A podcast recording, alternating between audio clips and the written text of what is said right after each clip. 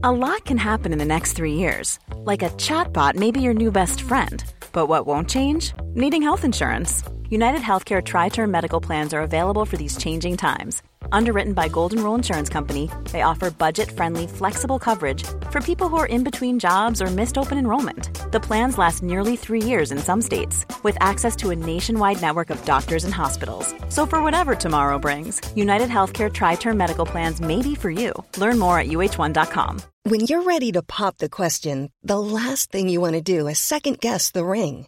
At Bluenile.com, you can design a one of a kind ring with the ease and convenience of shopping online. Choose your diamond and setting. When you find the one, you'll get it delivered right to your door. Go to Bluenile.com and use promo code LISTEN to get $50 off your purchase of $500 or more. That's code LISTEN at Bluenile.com for $50 off your purchase. Bluenile.com code LISTEN. The Michael Reade Show podcast. Tune in weekdays from 9 on LMFM. To contact us, email now michael at lmfm.ie. Wednesday morning, the 8th of December. Good morning with much debate and discussion from now till 11am. This is Michael Reade on LMFM. Independent TDs Sean Canney and Catherine Connolly, together with Aontú's Peadar Tóibín, have launched a bill which would establish a commission of investigation into how COVID 19 was managed in nursing homes. The majority of people who died in this state during COVID actually caught COVID in a hospital or in a nursing home. Indeed, over 2,000 people died after contracting COVID in a nursing home. Many of their families are deeply distressed and want to know the truth of what happens to them. Nursing homes were kept open to visitors longer than nursing homes wanted to. There was a surge of 10,000 patients from hospitals into nursing homes you, in the first half of 2020. Many of them weren't tested. Will the government support the Aontú bill for a commission of investigation into nursing homes? Peadar Tóibín, speaking in the Dáil yesterday, he made those points to the Taoiseach, Micheál Martin. I'm not, I'm not of a view right now that a commission of investigation is the best model um, to, to, evaluate um, how this country did in respect of, of COVID 19. What, what I'm intrigued about is that even before we establish it, you've clearly set your own terms of reference as to who you're going to apportion blame to, which is, which is characteristic of a lot of approaches in the House.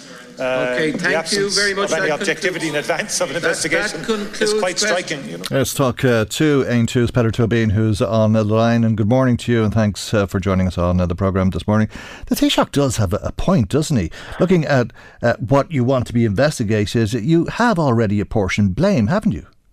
Well, first of all, this is a very, very serious issue. Uh, many people, in, I know, in County Meath and in Louth uh, have lost loved ones but if you apportion blame before investigating what happened, you're doing no, a disservice to those people, are you not? That's not the case. In every commission of investigation, the terms of reference are written before the investigation. So the term you can't have an investigation unless you give guidance to the people who are carrying out the investigation on what issues to investigate.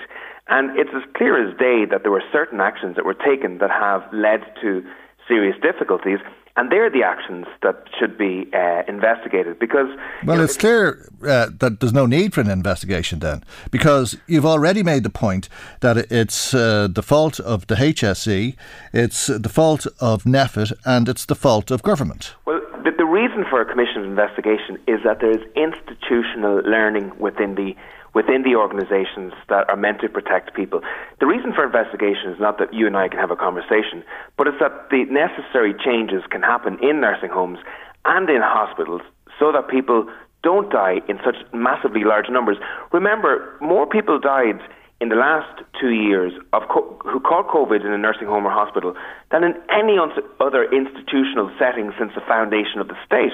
Now we're really good and proper proper order so in looking back at m- the mother and baby homes and other institutions and seeing what happens there because it's important to find justice and truth for those people. Okay, but, but you want to wait? Are we going to wait fifty years? Well, is it not an investigation into what is now? Is it true or otherwise to say that you would hope that a commission of investigation into how COVID was handled in nursing homes would apportion blame to the HSE, NPHET, and the government? No. What, what I'm asking the commission of investigation to very clearly investigate is the decisions that were made around the nursing homes in March 2020 wanted to close their doors to visitors. A government decision said, no, don't close your door to visitors and allowed visitors to circulate for another month in those nursing homes. Okay, so we've gov- gov- government and NPHET in the loop here, okay. And also, 10,000 patients were moved from uh, hospitals into nursing That brings the HSE in, yeah? Like, if you're going to have an investigation into what happened in okay. nursing homes and so, leave so, out so, Michael, so you're judge and jury. How, how, in the name of God are you going to investigate it? Well, you invest, uh, you, you, don't you, you, don't come to a conclusion before you investigate. That's no, exactly what I'm the Taoiseach was saying to you. I'm asking them to investigate these actions. Like, for example, ah, okay, you're inve- that, that's different then. Yeah, Tadhg Daly asked. Tadhg Daly is the head of Nursing Home Ireland, and he asked to meet with uh, Simon Harris uh, right in the middle of the crisis, and weeks went past and Simon Harris didn't meet him. Stephen Donnelly, actually, he, he was the opposition spokesperson at the time, and he said that the HSE intercepted, that's his words, PPE, oxygen, and staff from the nursing homes and kept them to the hospitals. I'd like that investigated. And also, there was a major problem with staffing. Do you mean investigated or confirmed?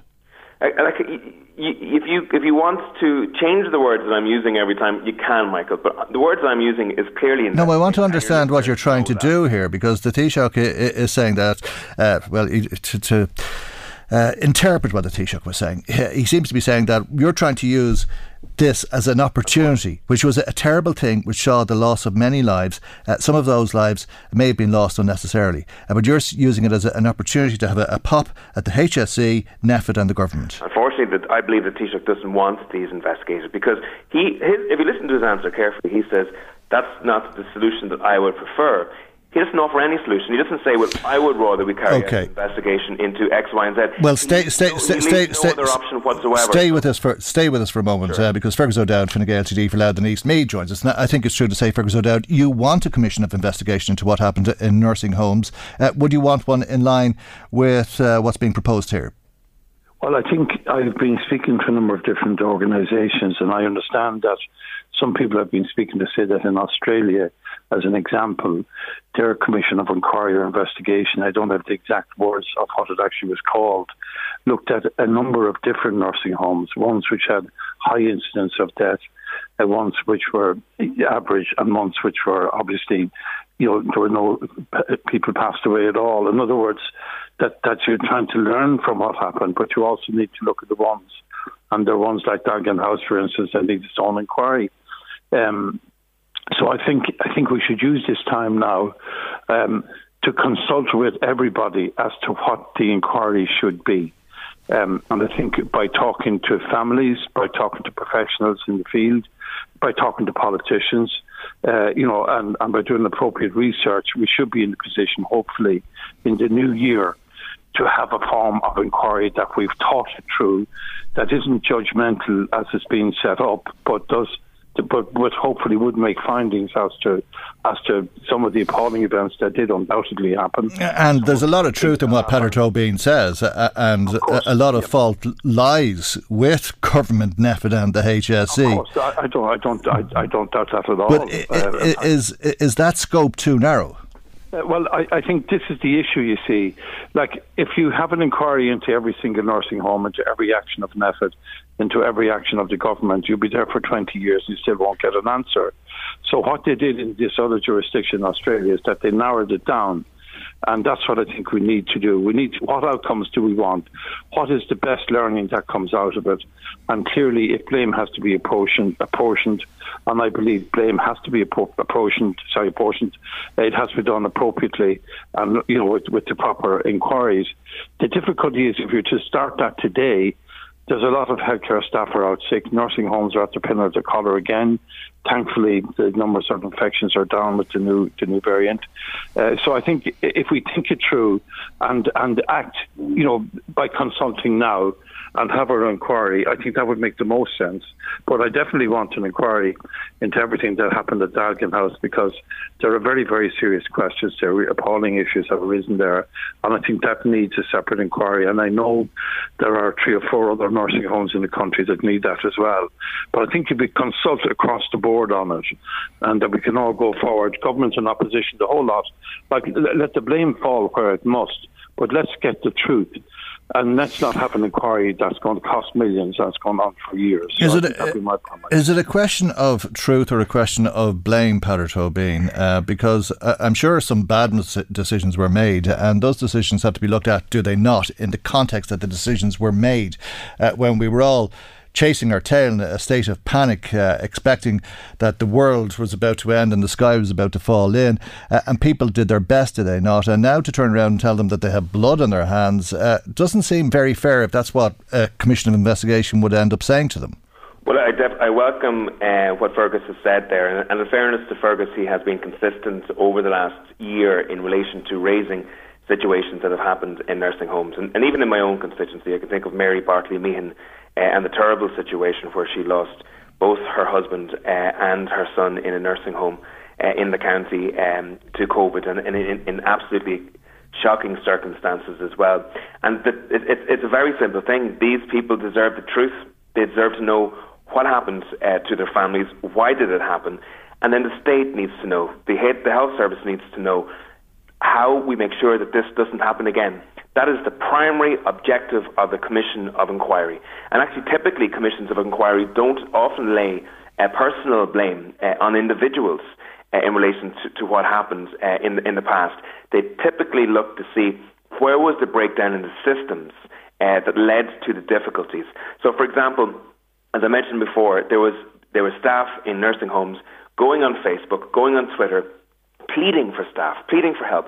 There was two staff in, the, the Nightingale nursing home in Galway who were on duty for 48 hours in contact with the HSE and not getting any response from the HSE. At the same time, Mary Butler, who was the, the Minister for Older People, wrote a letter to the CEO that wasn't responded to for a month.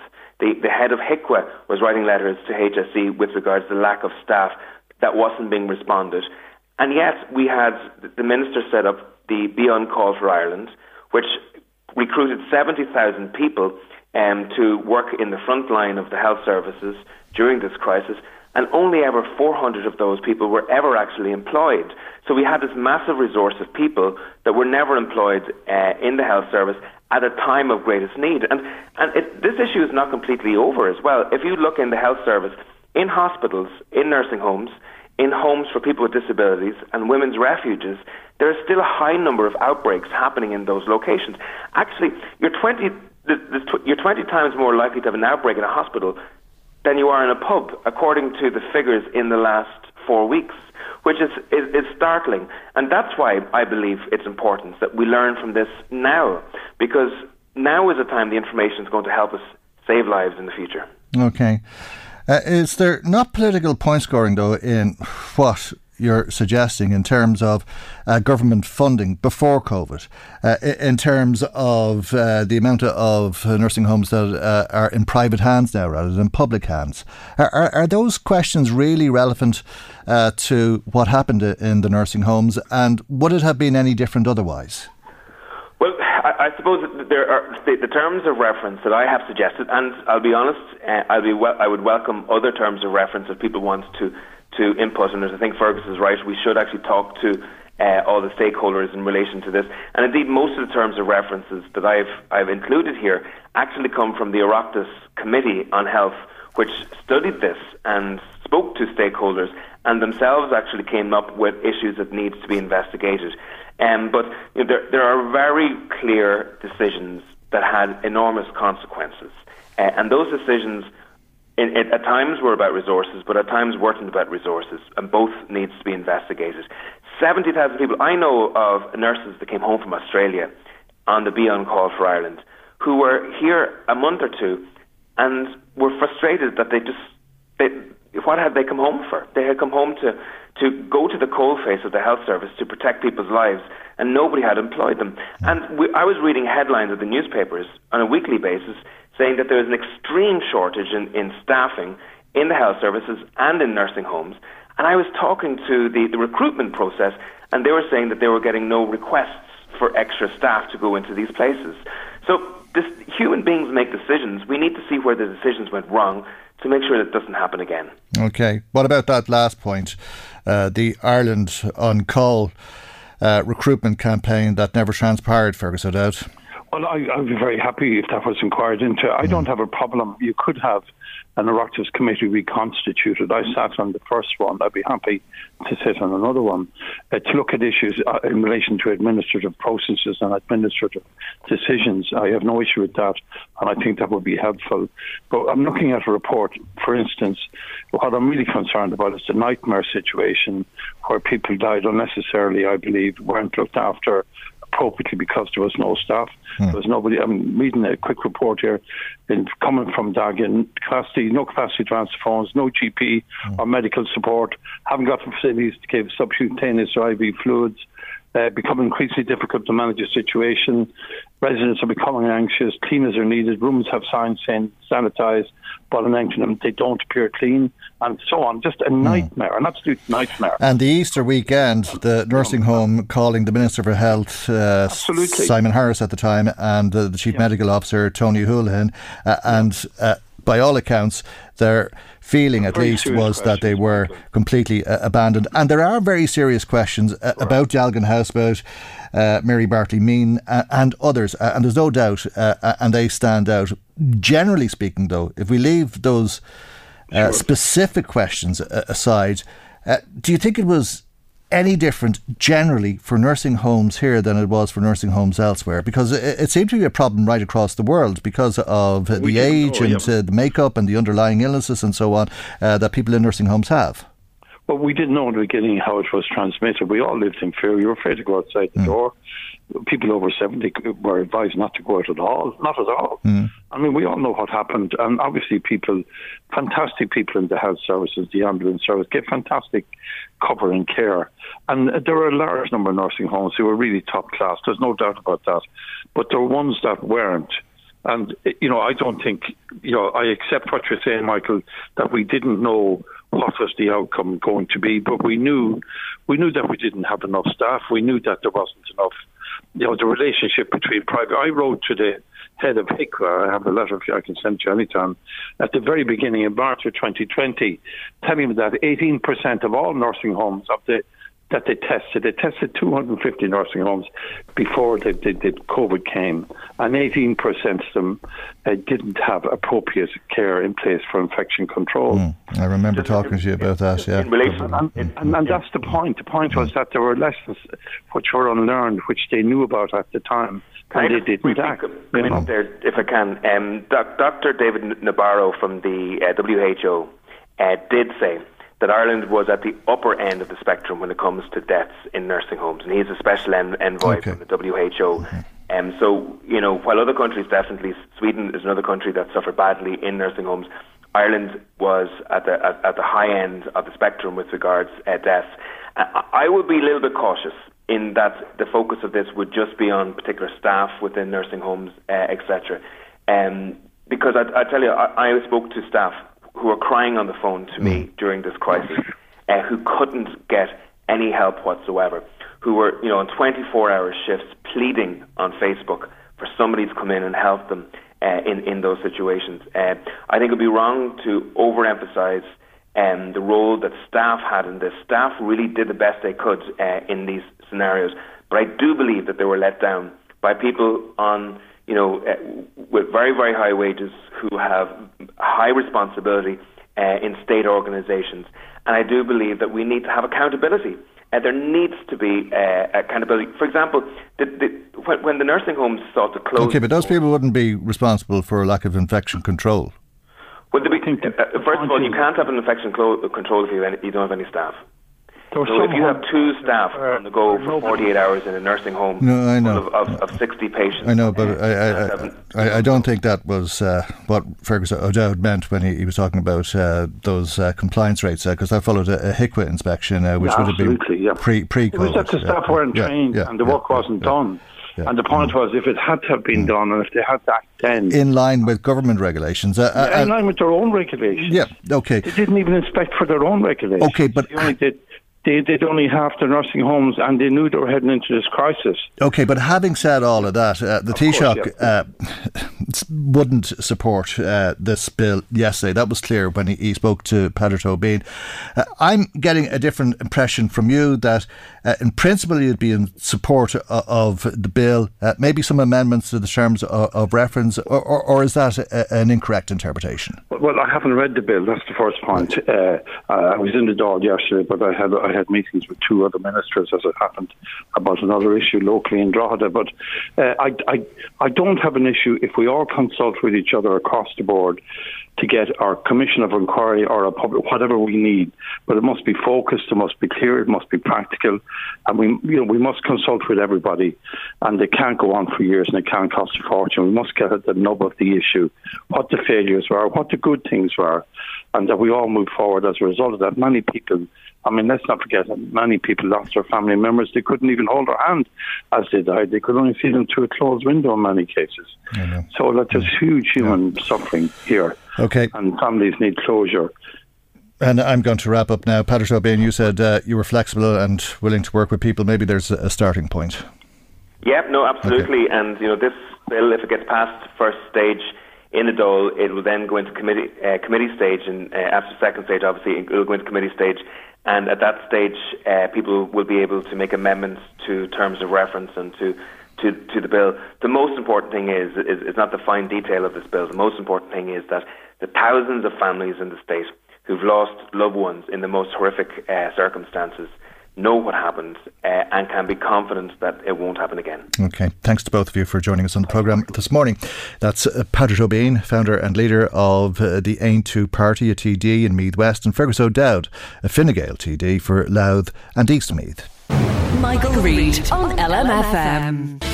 Well, it is two years uh, this month uh, since uh, the virus was first discovered in Wuhan. It came here, of course, in March of 2020, and with that came the first of the lockdowns, and many services uh, were closed uh, for a period of time. One of uh, those services, as you've been hearing this morning, has not reopened. Uh, let's speak to Imelda Munster, Sinn Féin TD for Louth and East Meath about Strutton House. A very good morning to you, and thanks indeed uh, for joining us. A service that provided uh, invaluable respite care to some of our, our listeners. why has it not reopened? Do you know?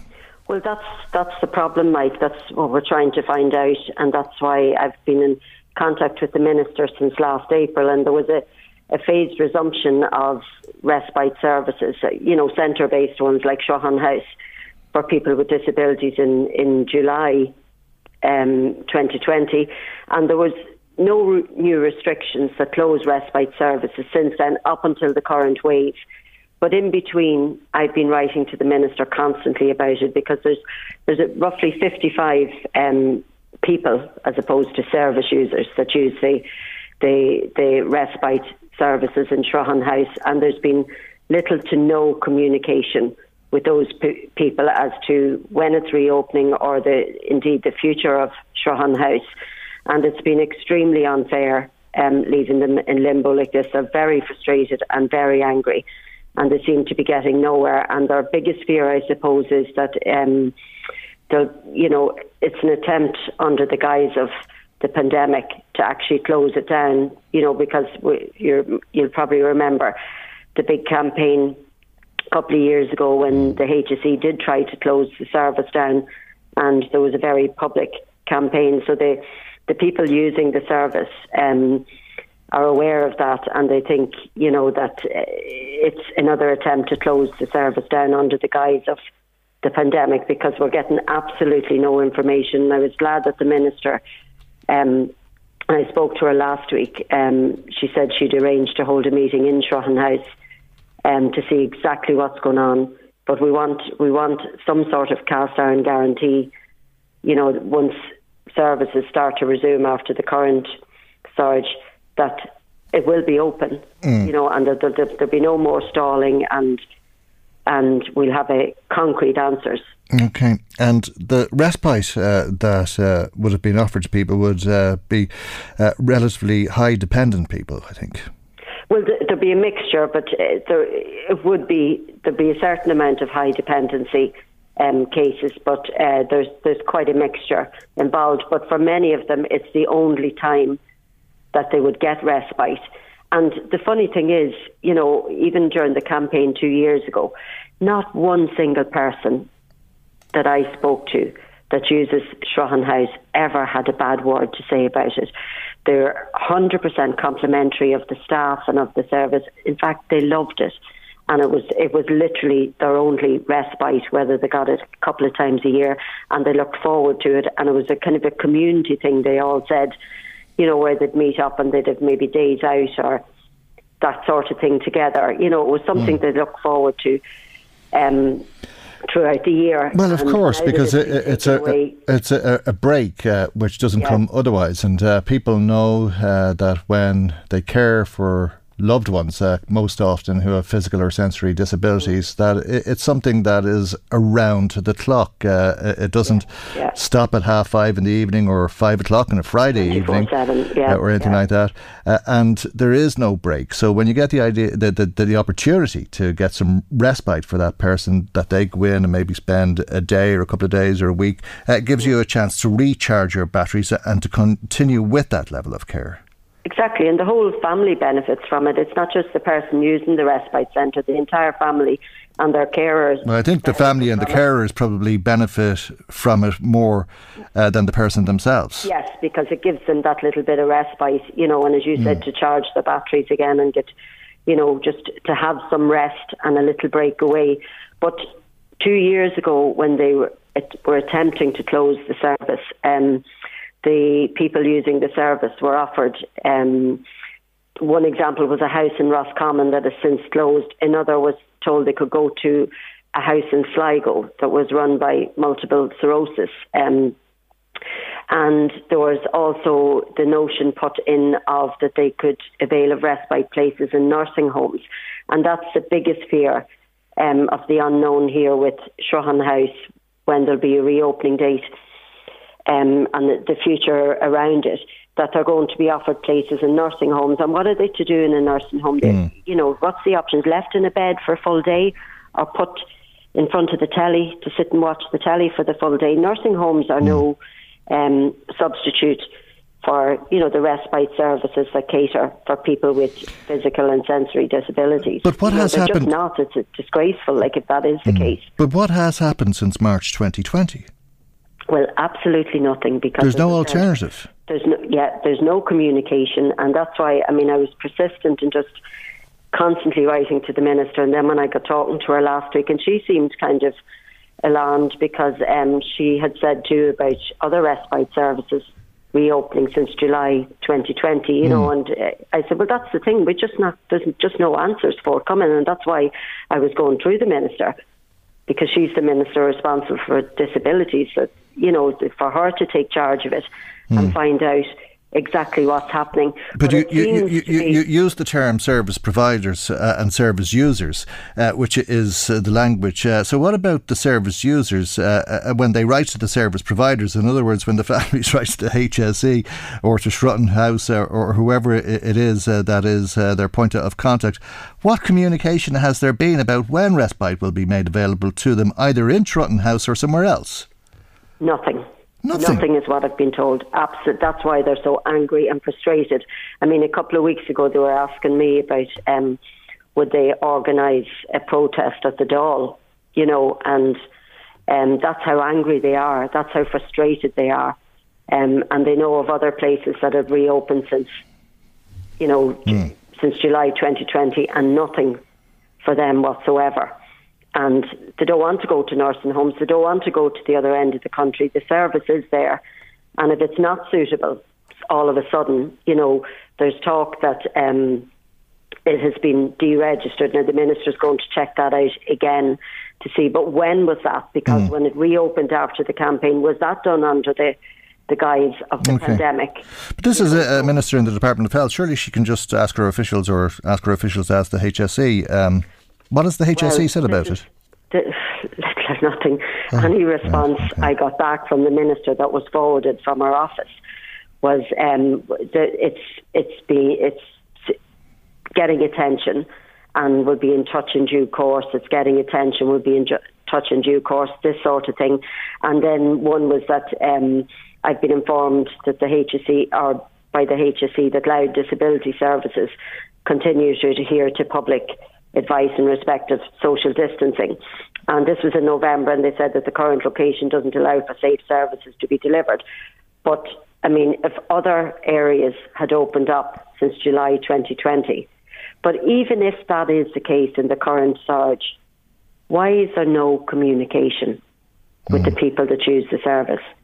And if that is the case, and I hope to God it's not, you know, if Shrutton House if you know if they're intending on closing it down mm. again or attempting to attend, then yep. they have to provide an alternative before they do that in this county. Well, people will accept explanations, or at least they'll uh, mm. accept reasonable explanations. Uh, but yeah. when there's no communication, it is terribly frustrating. Yeah. I can understand. Yeah. It's desperate. It's desperate because, okay. as I said, it's the only respite. Yep these people and their families get, and to be left in limbo, it's oh, grossly yeah. unfair. And it, it's, it's, so important. It's so yeah, important, yeah, not just physically but mentally to everybody. And uh, absolutely, that, yeah. That, that's a, a, a, big amount of people per person uh, who would avail of uh, the respite for yes, that matter. And when you mm-hmm. speaking to people, you know, some of them tell you about the the mental effect it's having on yeah. their well-being. Mm. You know mm. that they've nothing to look forward to. We're yeah. stuck, still stuck in this pandemic, and they've actually nothing to look forward yeah. to. No, it's soul destroying. So I'm sure it's a vital service. Yeah, absolutely. Okay, well, look, we, we'll ask the HSE for comment on it, and we'll come back to this uh, in uh, the coming days. Uh, but thank you indeed uh, for joining thank us uh, this morning. Thank you very much indeed. Uh, that's Sinn Féin TD for Louth and East Meath, Imelda Munster. Michael Reade on LMFM. Now, thanks to Mary who's texting the programme. She says says, Can you ask Irish Water to restore our drinking water after a week with none? It's too much. I'm an old woman, not able to avail of the water tankers. Can't take much more of this kind of living in Dunleer. It's not fair, says Mary. Thank you, Mary. You can understand the frustration that you're feeling. Uh, Irish Water did say because of the storm. Uh, it's compounded the situation uh, and it'll go on for some time, unfortunately. We have asked that Irish Water will speak to us. Uh, they are trying to make somebody available just to give us a, a, an updated situation, particularly uh, on the news that we heard yesterday that there's ammonia in the River Dee. That may happen today. We expect, though, that it probably will be tomorrow. We hope that it'll be today, but uh, we'll bring you updates from Irish Water as we get them. Tony in Mid Louth was on the phone to us, and Tony says, I'm listening to Peadar Tóibín there going on about private nursing homes uh, they went looking to the HSE for staff to help them because they couldn't provide the service during the pandemic, yet they're private businesses that make profit. Yep, they are, Tony. Uh, they're healthcare for profit. Uh, there's uh, no dispute in that. But I suppose uh, when you're in an emergency and half of your staff are out of work because they've contracted the virus, uh, you have to do something in order to protect the residents. And I think uh, at this stage, we all remember too vividly that that was part of the emergency that we've lived through. Liz in Drogheda says, I think there's a lot of questions that need to be answered in relation to how we dealt with the pandemic in our hospitals and in our nursing homes. For example, was it right that there were loved ones who died on their own because they wouldn't let family members in to see them? I think this was wrong and shouldn't have happened and shouldn't happen again. Thank you, Liz. A particularly difficult situation and a particularly horrible part of this pandemic is exactly the situation that you've outlined there. Bride says, What happened in our nursing homes during the height of COVID was just awful, and somebody has to take responsibility for what went on. Thanks uh, for sharing those thoughts with us as well, Brian. John in Navan has been on the phone to us. I think, John, you were probably on to us yesterday, uh, and I'm not terribly surprised that you're back on to us uh, again today because you make a very valid point, and I, I think uh, that you're probably very frustrated about it because he says uh, today he's really annoyed looking at big, rotten, dead trees falling onto phone and electrical wires and blocking roads, which requires the ESB to come out in terrible weather conditions and repair the wires and restore electricity. Uh, he was in touch with us yesterday and he just wanted to reiterate this point. These trees are so dangerous, and the council should have a responsibility to keep an eye on them to ensure that they're safe and secure as possible during high winds and big branches cut down.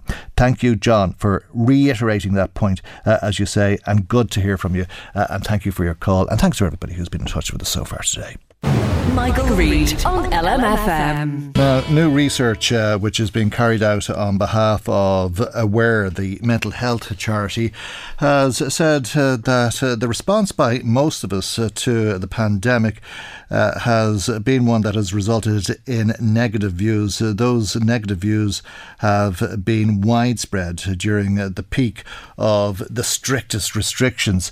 let's st- speak to Stephen McBride, who's Director of Services at Aware. And a very good morning to you, Stephen, and thanks indeed uh, for joining us. And I suppose we all know we're fed up with the pandemic, and we all know uh, that we don't like lockdowns in particular, and we're all the more fed up when that is uh, the case. So, to some degree, there's little surprise in the findings.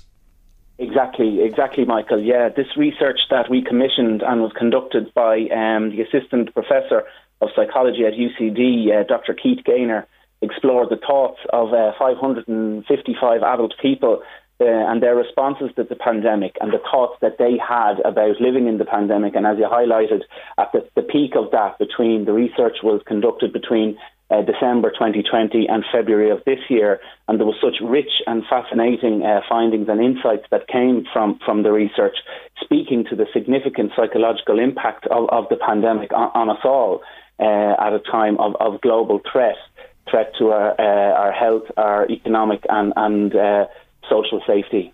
Okay. Uh, that's not necessarily a, bad thing, isn't it? Well, it may not be a positive thing. I suppose we have to recognise when things are, are, are bad and uh, to uh, play that out uh, in our own minds as well. Exactly, Michael. One hundred percent. You know, at this time of, of, global threat, it was very. It's very important to realise that negative beliefs and perhaps unhealthy thoughts are realistic, appropriate, and normal, and that the uh, the sample, the five hundred and fifty five people who who were researched on, on, on this. Uh, all of them would have uh, spoken to that, and some of the uh, insights around people saying that my life feels as though it's in suspended an- animation. I'm feeling so stuck and uh, not knowing when this will, will lift because it was right at the time, as I say, of uh, the longest lockdown. And it was very uh, normal and appropriate for people uh, in, in the sample to, uh, that, that we researched to speak to these uh, experiences. Mm. What we did notice, however, though, in both groups, we identified people in the sample who had moderate or severe levels of, of depression and depressive symptoms and both groups uh, would have had equal levels of negative thoughts. Yet, uh, interestingly, those who didn't have depression were able to hold on to something positive or bring in uh, positive or healthy mm. thoughts about their life situation or how things may improve. And the world changed, it turned on its head, upside down, if you like, in March 2020 in uh, this country, and there was good and bad to it. We'll talk about some of those positives in a, a moment. Uh, but when you talk about the negatives uh, and the idea that uh, people had negative views of themselves, the world, and other people. Understandable, as you say, to some degree, because there wasn't a, a lot to be happy about. Uh, but was it that some people went into depression that wouldn't have otherwise been depressed? Yes, yeah, the, the, research would have highlighted that as well. That people who, who felt as though that the sense of powerlessness and hopelessness within the nature of, the research and would have commented on that would have uh, tipped into uh, the symptoms of moderate uh, depression on, on the back of uh, living through, as we all are now to this day, uh, the pandemic. So uh, the idea being that people who were already depressed, you know, were manifesting more symptoms of depression, and also the idea then that people would have experienced depression on the back of living through this long lockdown of, of last winter. Okay, and uh, you were also finding uh, people were feeling anxious, suffering from anxiety and stress. Uh, and again, I suppose it's easy enough to understand why uh, you're anxious watching those numbers on the television every day, stressed when you uh, walk out to go to the shop in case you catch the virus, or, or stressed because you feel you can't go out to walk down to the shop or, or anything like that for that matter. Sure, 100%, Michael. Again, it speaks to the idea that we, we not having uh, control or a sense of choice in our lives, which creates uh, a sense of, of fear in and of itself.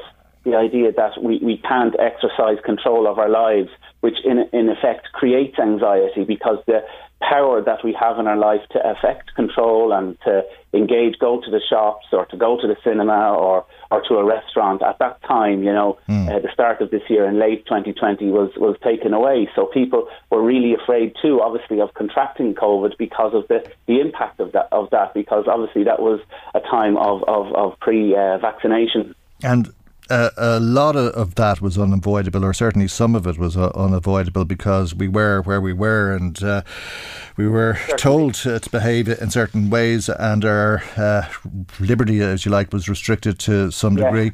Uh, but on the other side of the coin, there was a lot of good things uh, that happened. and, you know, when the world changed and turned on its head, many of us changed our behaviour and how we looked on the world and how we behaved in the world. And there was a lot of good things you found in the people that you spoke to. Exactly, exactly, Michael. You know, so in relation to the analysis of, of the research, we went one step further, you know, to determine what was helpful for people you know, and it was things like finding uh, empathy for people in their lives, you know, uh, being compassionate for people who are suffering. For example, some people referenced the situation in other countries where there mightn't have been as uh, adequate a, a health system to support people, for example. Gratitude for the positive aspects of people's own situations, whatever they may be you know, uh, for example, uh, having um, connections with family members and friends, you know, and, mm. and developing that kind of positive, healthy uh, psychological framework by acting, you know. So, an idea that kind of goes, if not against what I said a few minutes ago, but that we could do both. You know, we could hold on to the idea of being fearful of contracting COVID or fearful uh, about what life was going to be like, but also how we could develop and adapt and build resilience to be compassionate towards ourselves and to others, which really uh, speaks to um, bouncing back, which is kind of the fulcrum of resilience mm. in our ability as human beings to adapt to, to life situations. Mm. It brought out uh, an awful lot of good in people. An awful lot of people did an awful lot of good things, mm. and an awful lot of people benefited from that. Uh, so we've uh, the empathy and uh, the gratitude that people were feeling, mm. and, and they're positive uh, things uh, for us uh, mentally speaking.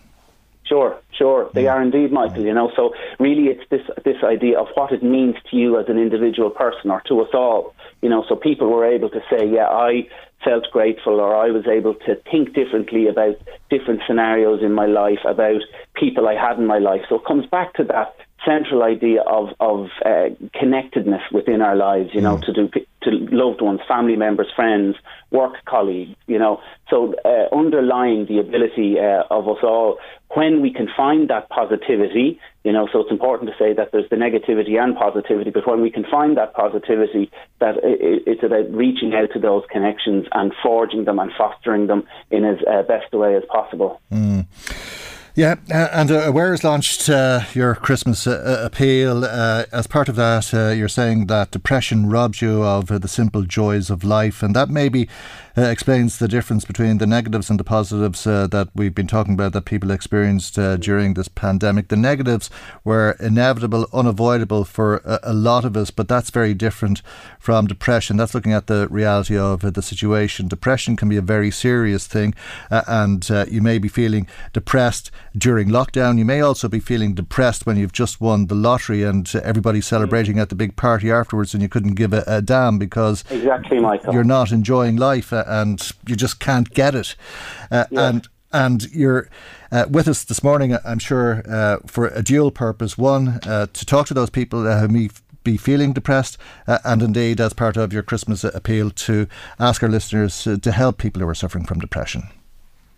Indeed, indeed, Michael. You know, so for people who are experiencing and, and suffering with depression or, or, bipolar disorder, that's the nature and purpose of our organisation. And I would encourage people who are experiencing uh, signs and symptoms of depression or thinking and, and, and feeling that, that they're not themselves or ha- something has developed in their lives and they need to reach out for support, that they can contact us on our support line between 10 a.m. and 10 p.m um, seven days a week on 1800 80 48 48.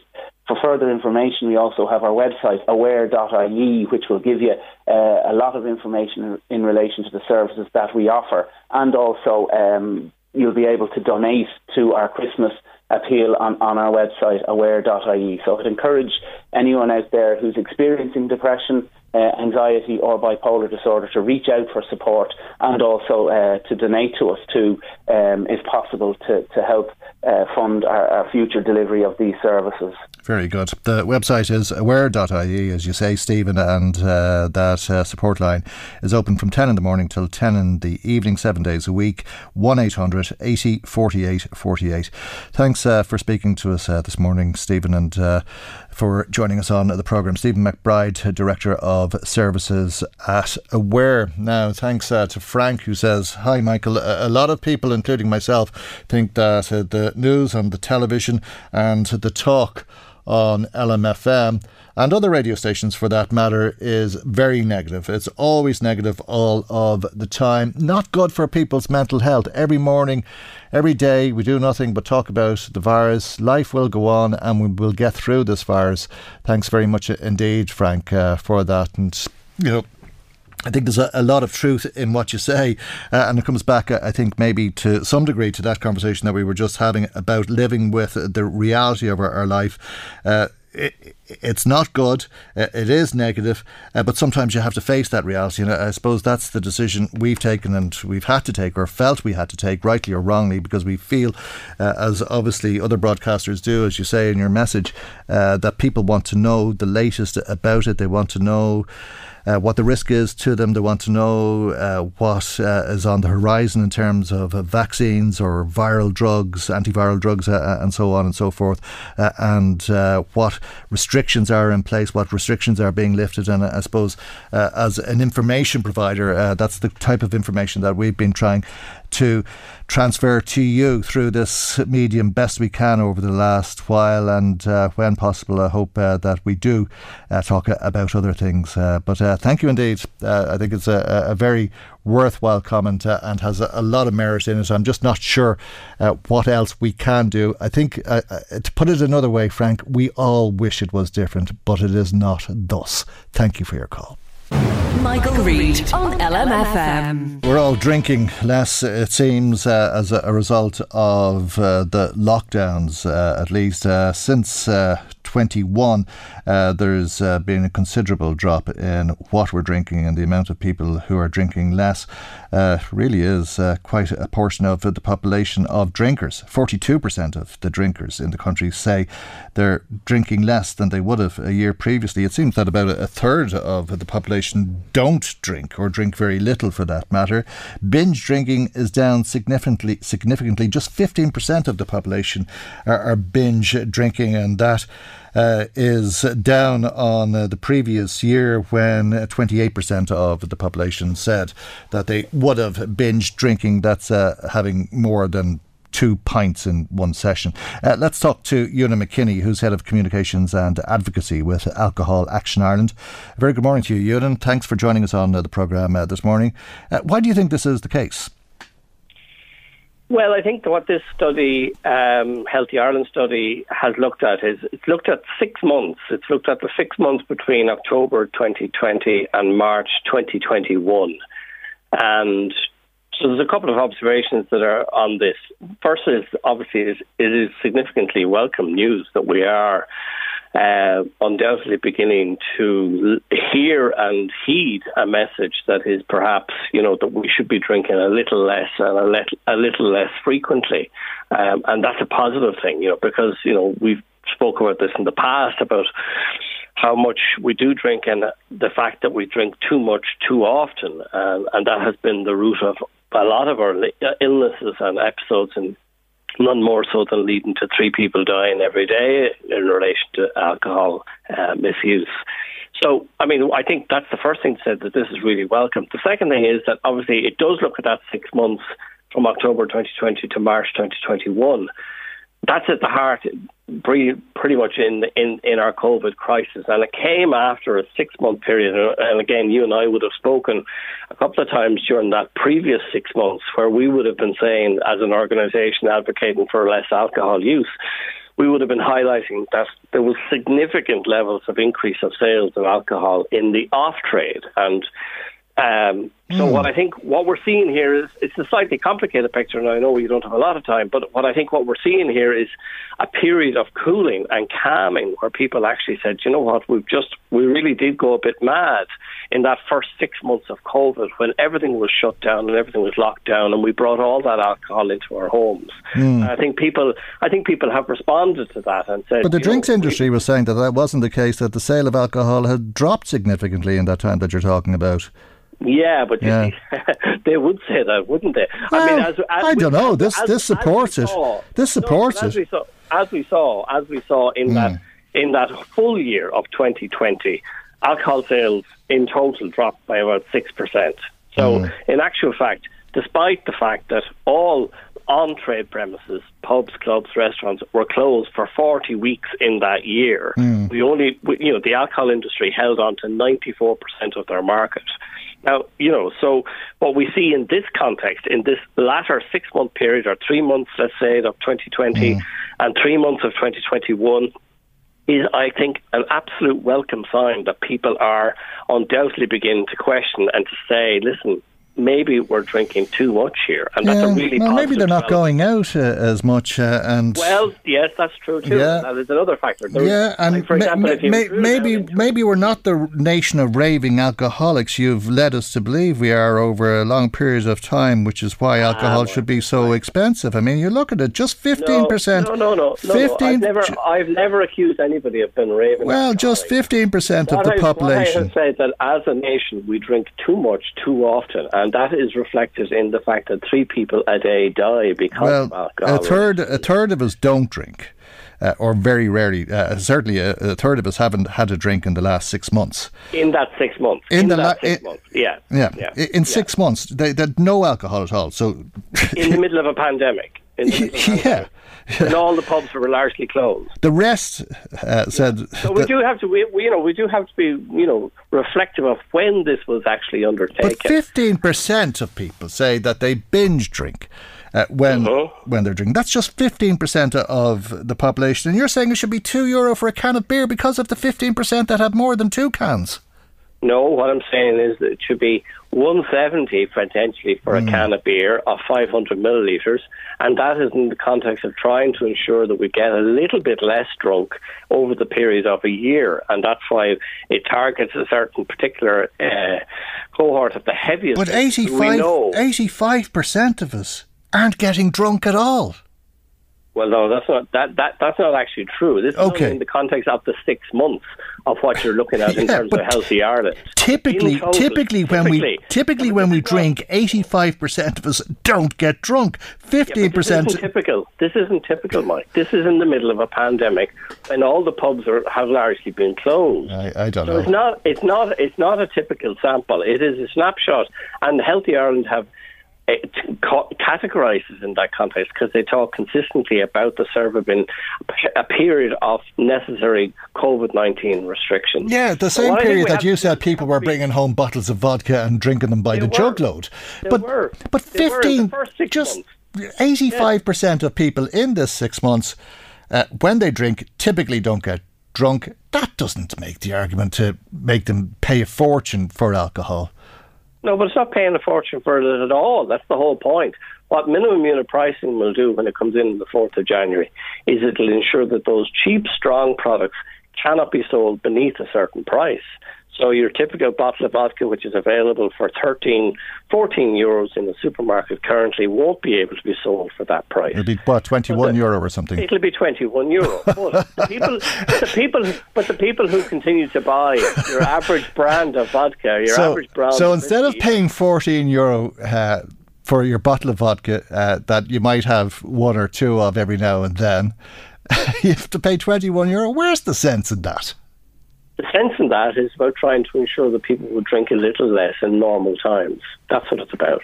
But eighty-five percent of people will, will, don't have a problem. That's what this uh, clearly no, says. no, no, no. I think you've been slightly disingenuous. I think what it's saying is that fifteen percent of the people in that period of COVID between mm. October 2020 and March 2021 took steps to reduce their alcohol use because I'm suggesting is that in the previous six months, as you and I mm, discussed, mm, mm. when we highlighted that off trade sales had increased by up to 90%, that we have seen an adjustment. And I think the serious okay. question that has to be asked is yeah. how can we now sustain this helpful pattern? How can we ensure that people might continue in this. And I think there are tentative signs of mm. improvement of people's awareness around the risk, around the harm, right. and that's a really positive thing that's happened here. Let's see and if I, I can. What uh, we need to do is try and is really capture that. I, I, I, don't know if I can help you to make your argument, but that figure of fifteen percent is from the entire population. But of course, a third of the population don't drink. So when you take the percentage of drinkers who binge drink on a typical drinking occasion, and that would mean somebody having three pints, let's say, or two and a half pints. Three uh, pints. Three, three, pints. three. Okay. Yeah. That goes to 22%. So you're still talking about 78% of the population really just having a social drink. Uh, it's hardly an argument to be putting all of this tax on it. Well, it's not tax for a start. It just puts a ceiling or a floor in relation to what the price can be sold beneath. There's no tax collected about it at all. But again, I go back to the point in that period off when this survey was done, the actual COVID restrictions were ensuring two things. One, largely people weren't going to pubs, and two, people weren't mixing. They weren't allowed to mix, they weren't allowed to gather in homes, etc. And so we have a situation where the whole dynamics of social interaction around alcohol was being deprived of people because of COVID. And that's what has largely driven this to some degree. Mm. But I do think, at a positive level, is I think people have actually taken a significant step to say, we drank way too much in the beginning of COVID, and that's that was proven and that was outlined in previous studies that the CSO had done uh, in that period, that first opening period of the six months. And I think people have adjusted the behaviour to say, listen, we can't continue on this level of alcohol use in the home, and we need to stop, or we need to reflect and say, where do we, where can we make some changes in our lives? And I think that's what we're seeing here. Now, what what the point I'm trying to make is that from a, from a point moving forward when we know in normal times we drink as heavily as we do, and hopefully, please God, at some stage we will get back to normal times. What do we need to do to sustain this?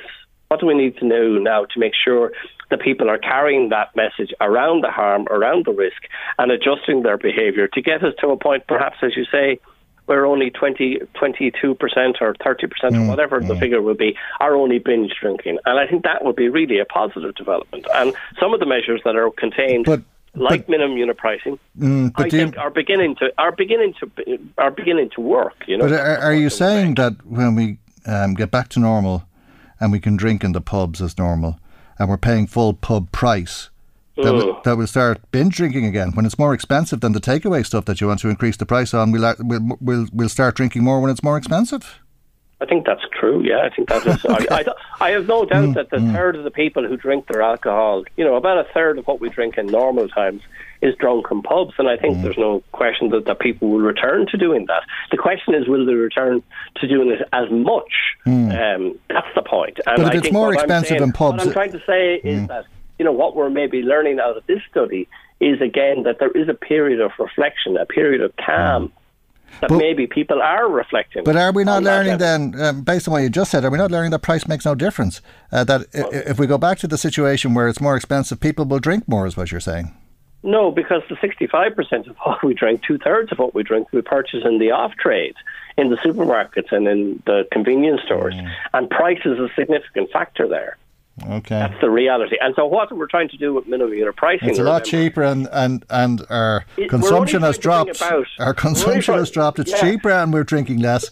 Uh, when it gets more expensive, we're going to drink more. It's hard to understand how you no, can well, no, link it to we, increasing see, prices. There's a, there's, a, there's a different dynamic for the third of people who drink in pubs because people want to socialise, people want to go out for a night. Mm. There's a whole set of other factors that are involved in consuming alcohol in an on trade.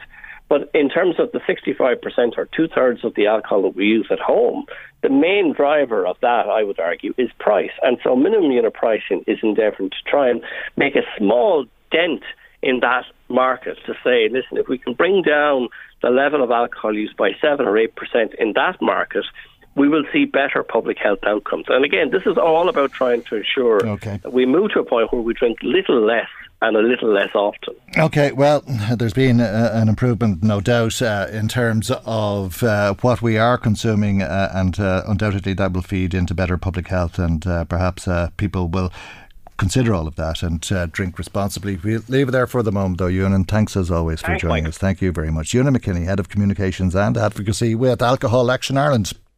Michael, Reade on LMFM. Now, the government is proposing a lot of change in how we provide child care. Transformational reform is how uh, the Minister for Children, Roderick O'Gorman, is uh, describing uh, these uh, changes. And amongst them would be an upskilling of those who work in childcare, that they would have higher education qualifications, and that it would be a graduate led workforce by 2028. And alongside that, there would also be an employment regulation order, which would mean that uh, they would uh, be subject uh, to uh, different pay scales as a result of those qualifications. And the government is intending to invest uh, to move the model to a publicly funded uh, and managed hybrid model from what is essentially a private model at the moment. And the government also says that it, it will see annual investment in childcare rise to a billion euro within six years. This has uh, been welcomed by the trade unions, but Childhood Services Ireland and uh, the IBEC Trade Association says it's leaving them in an impossible situation. Let's find out why. Dara Whelan is the Director of Childhood Services Ireland. And uh, a very good morning to you, Dara, and thank you indeed for joining us on the programme this morning.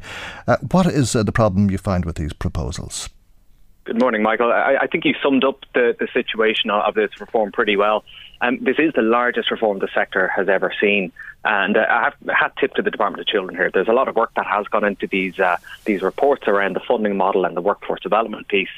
Um, but it is relatively difficult. If, if I put give the analogy to you about a, a, child sitting on a stool, and that stool has three legs, and each leg of the stool represents one for the provider, one for the staff member, and one for the parent. Now, all three of those have funding needs or funding requirements. But if you were to increase one leg of the stool, it creates an un- unsteady situation, and the child could fall, resulting in better, worse outcomes for, for, the children. Similarly, if you decrease the funding for one leg of those stool, it similarly becomes unsteady as well. So, with the funding model that has been announced yesterday, there are some, lots of good things in there. The, the movement towards a billion euro for funding for the sector is very, very good but there's very little in it for the provider. So, using that stool analogy, there's an ERO, an employment regulation order coming down the line for staff, which is to increase wages. That's very much to be welcomed as well. But at the same time, there is affordability measures being taken to, to cap the, the, the fees for parents, which is welcome for parents because they, they should ideally be paying less but there's nothing in this for providers. So what they're doing is increasing the legs of two of the stools, but ignoring the third one and that's going to create an unsteady situation. So the waiting lists for childcare are currently 12 months approximately. One one amusing anecdote I heard was a lady from Denmark was planning to to move to Ireland with her family, and she contacted a childcare provider in the north of Dublin to say, "Well, I'm three months pregnant, and I would like to avail of childcare when I get there in the next few months. Should I go on the waiting list?" And the childcare provider said, "Absolutely."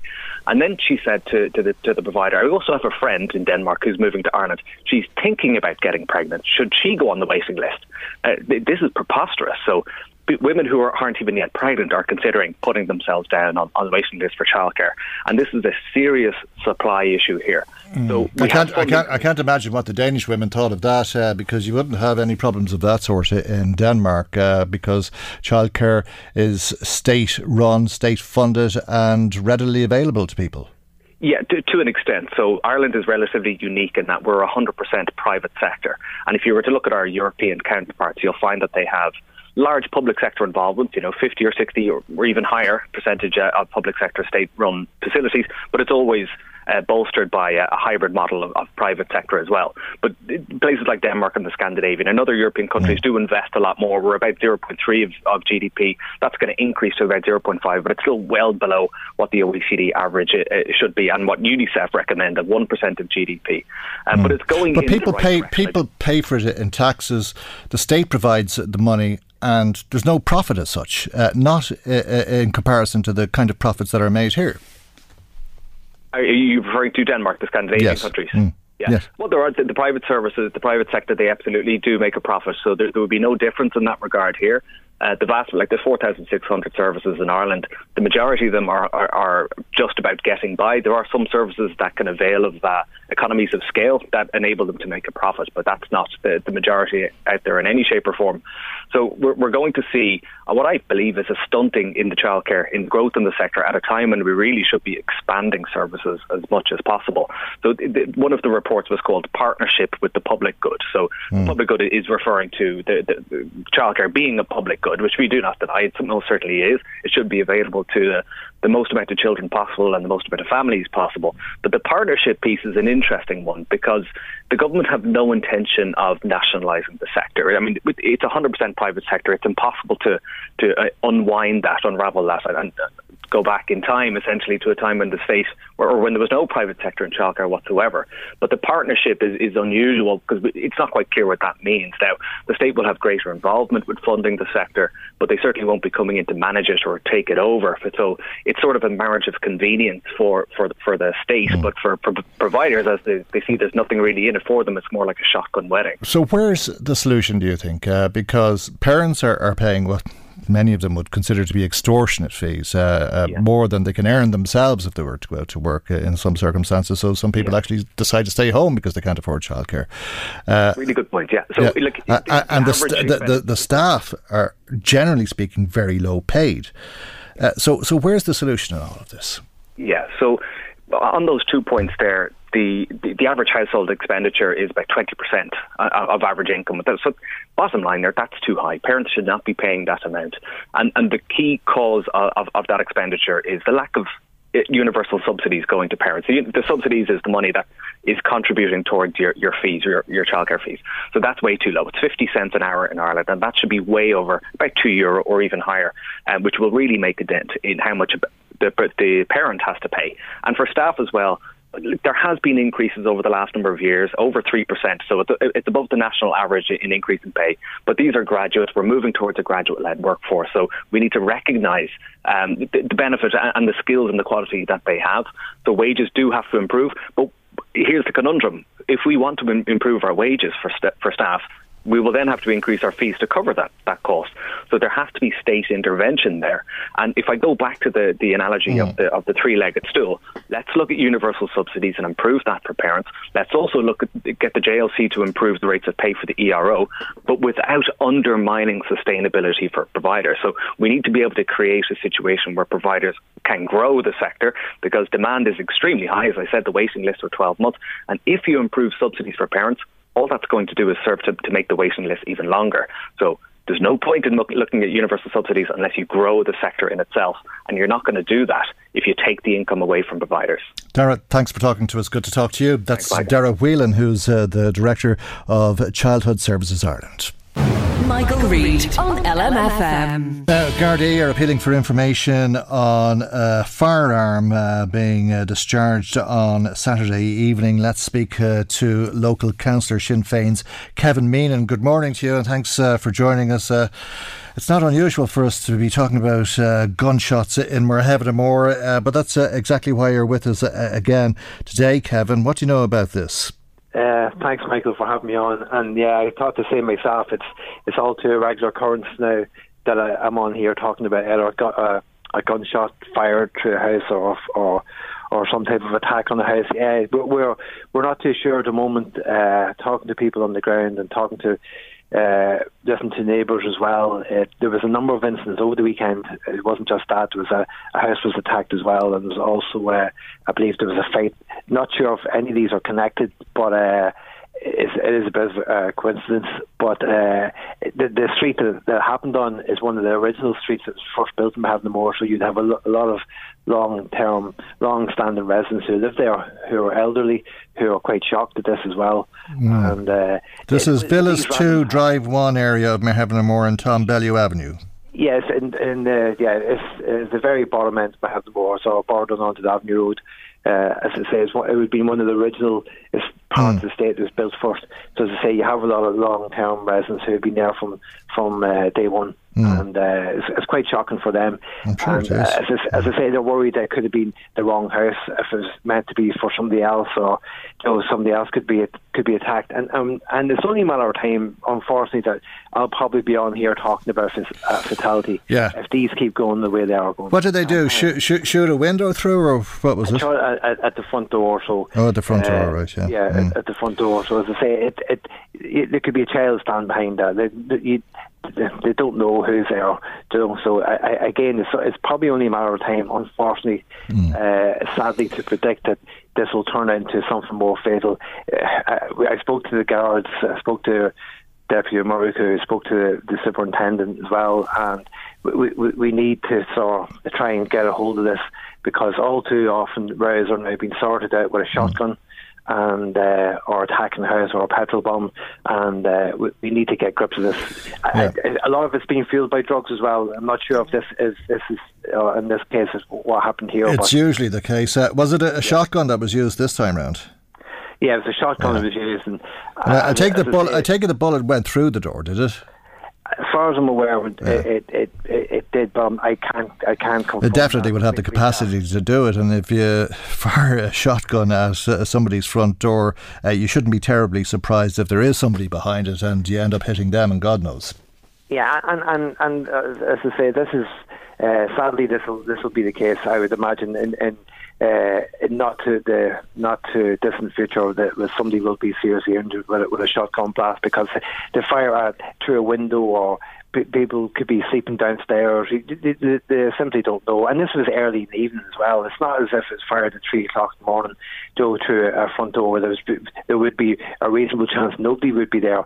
There would have been a fair chance somebody would have been there. Yeah. And uh, half eight we, on we a Saturday evening. Yeah, half eight on a Saturday evening in a, a residential area of uh, Dundalk. We'll ask anybody if they have information uh, to contact uh, the Gardaí in Dundalk, or if they're a bit concerned about their own safety in, in doing that. There's uh, the Garda confidential line uh, where you can give information to the Gardaí confidentially, tell them whatever it is you know, confidentially, as I say, and that number is 1 800 666 1 1 800 666 1.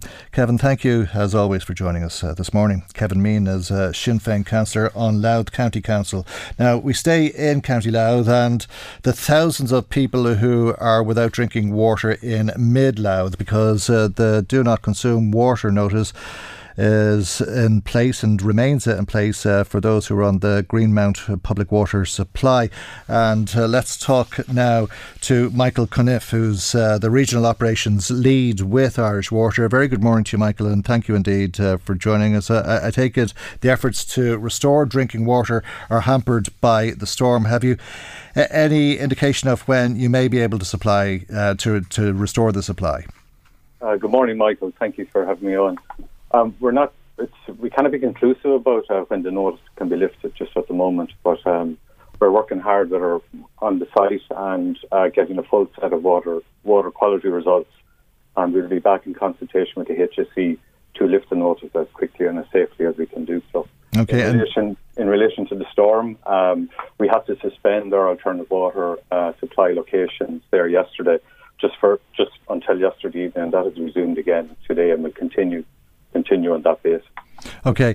Uh, the source of uh, the problem is pollution. Is it in uh, the River Dee, uh, this escalated level of ammonia? Have you any idea where that's coming from? Um, again, the source of the elevated ammonia in the River Dee, it's not been clearly identified. Um, we have no reports of slurry spreading or any other direct discharges in the river, but uh, Louth County Council, the environmental section, and Inland Fisheries Ireland, they they're made aware of the issue and they're investigating. But the daily ammonia readings uh, that are in the raw water, we take those daily just to monitor the situation, and we have seen a decrease in those initial high levels And uh, as I said, we have a full set of the network investigating sample results, and that will inform the next steps in consultation with the HSE. But um, going on the information we know now, and um, I would say I would say that we would try to lift it as soon as possible. Okay, it's not naturally occurring, though. I gather. Uh, uh, uh, am I right in thinking that somebody, there, somebody is well, dumping something into the river? There's a there's a potential indicator of that, but there would be background levels of ammonia in the water, and there would be at different times in the year there would be possibly small elevated levels, but not to the extent that we're seeing, and that would indicate that it's a possible pollution issue, but well, we can't be definitive at this time. The plant, with normal background levels and with lesser concentrations, the plant will be well able to handle that type of situation. Unfortunately, with, with such a high level in it, the plant was not, and the fail safes kick in and the plant automatically shuts down. However, in order to contain processed water or water in the supply, um, we've had to put in the do not consume, but still supply processed water, as I would call it, for for, for day-to-day activity, but not for consumption purposes. Okay, and uh, would there be a typical source for that type of pollution? Uh, you mentioned spreading slurry, slurry uh, but could it be fuel laundering? Um, I could not say. Normally, ammonia would be a more organic-based type substance, so I, I would say um, a more organic type maybe of pollution would be the indicator, but uh, I, I, I, could I couldn't say that that could be the case. No. Okay, uh, and as a result of uh, the ammonia, you're. Uh, not able to treat the water, uh, and that makes the water dangerous for consumption uh, because there could be all kinds of bugs, including E. coli, in the water, despite it coming out of the tap and probably looking okay. Yeah, I, I, the issue it, it, compromises the disinfection process of, of the overall water treatment. So what ammonia does is that it reacts with our disinfection uh, process, so that can that can mask maybe other potential bugs, as you say, E. coli or uh, other type of things that can get through the plant. So the disinfection process that's in the plant um, that retains what's known as a residual chlorine level within the network, and that's what uh, maintains the water being disinfected as it goes to the customer taps. Once you once that is compromised or it's below the required levels of the drinking water regulations, that's when you would have an issue with, with security of, of supply from a public health perspective. And that's what we aim to protect. And it should be avoided for everything brushing your teeth, uh, giving water to your pet dog or animal, or, or feeding your chickens for that matter. Uh, that, that, that would be the advice that we, to do not consume, and as the advice that we've given out, it would, it, it, it would capture a lot of those issues. But again, particularly with pets, if you wanted to consult with their with their uh, veterinary clinic, they may advise further. But uh, okay. we do not consume covers that as as given. All right, Michael, we'll leave it there. Thank you very much for joining us. It's much appreciated. Uh, and hopefully, as you say, the water will be resumed uh, in uh, the near future. Michael Caniff, Regional Operations Lead with Irish Water, brings our programme to its conclusion. God willing, we'll see you for our next programme tomorrow morning at 9am on LMFM. Good morning. Bye bye. The Michael Reade Show podcast. Tune in weekdays from 9 on LMFM. To contact us, email now michael at lmfm.ie.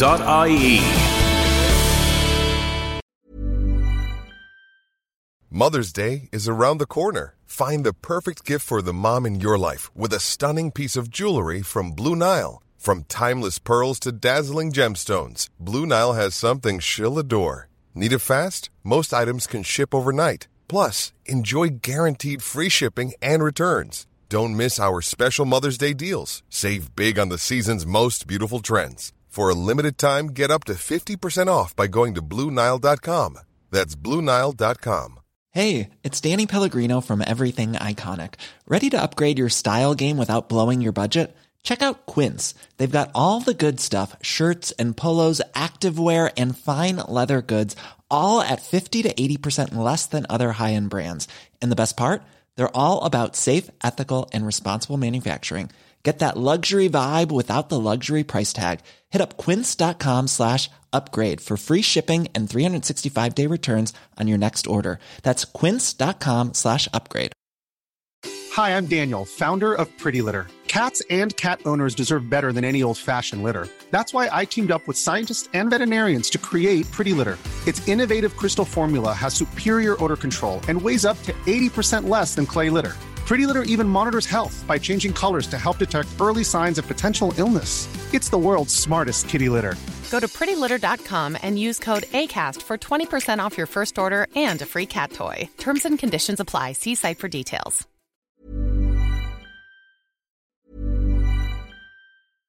Flexibility is great. That's why there's yoga. Flexibility for your insurance coverage is great too. That's why there's United Healthcare Insurance Plans.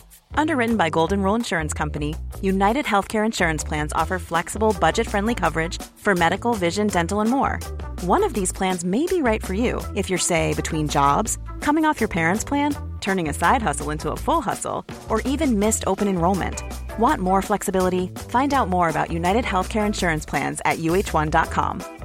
Hi, I'm Daniel, founder of Pretty Litter. Did you know cats tend to hide symptoms of sickness and pain? I learned this the hard way after losing my cat, Gingy. So I created Pretty Litter, a health monitoring litter that helps detect early signs of illness by changing colors, saving you money and potentially your cat's life. Pretty Litter is veterinarian developed, and it's the easiest way to keep tabs on your fur baby's health right at home. Go to prettylitter.com and use code ACAST for 20% off your first order and a free cat toy. Terms and conditions apply. See site for details.